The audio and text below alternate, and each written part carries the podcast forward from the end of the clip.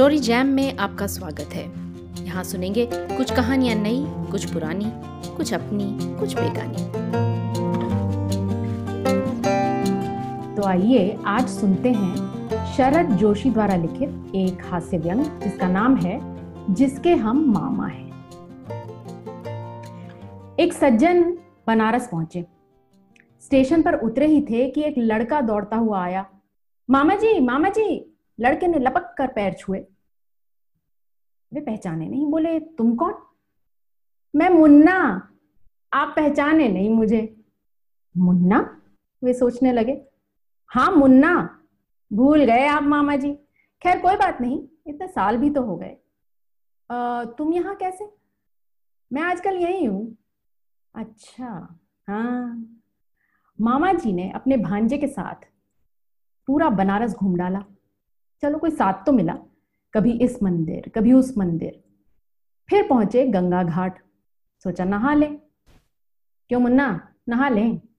ज़रूर नहाइए मामा जी बनारस आए और नहाएँगे नहीं। ये हो सकता है। मामा जी ने गंगा में डुबकी लगाई। हर हर गंगे बाहर निकले। तो सामान गायब। कपड़े भी गायब। लड़का यानी मुन्ना भी गायब। मुन्ना? ए मुन्ना? मगर मुन्ना वहाँ हो तो मिले। वे तौलिया लपेट कर खड़े हैं। क्यों भाई साहब, आपने मुन्ना को देखा है? कौन मुन्ना? वही जिसके हम मामा हैं। मैं समझा नहीं। अरे हम जिसके मामा हैं वो मुन्ना। वे तौलिया लपेटे यहाँ से वहाँ दौड़ते रहे। मुन्ना नहीं मिला।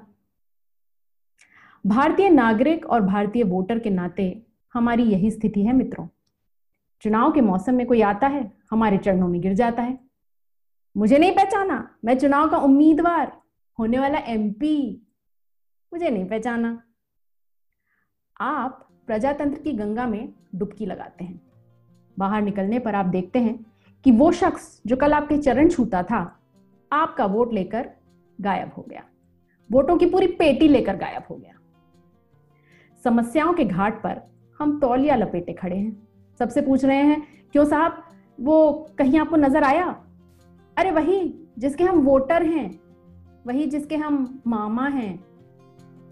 पाँच साल इसी तरह तौलिया लपेटे, घाट पर खड़े बीत जाते हैं। धन्यवाद।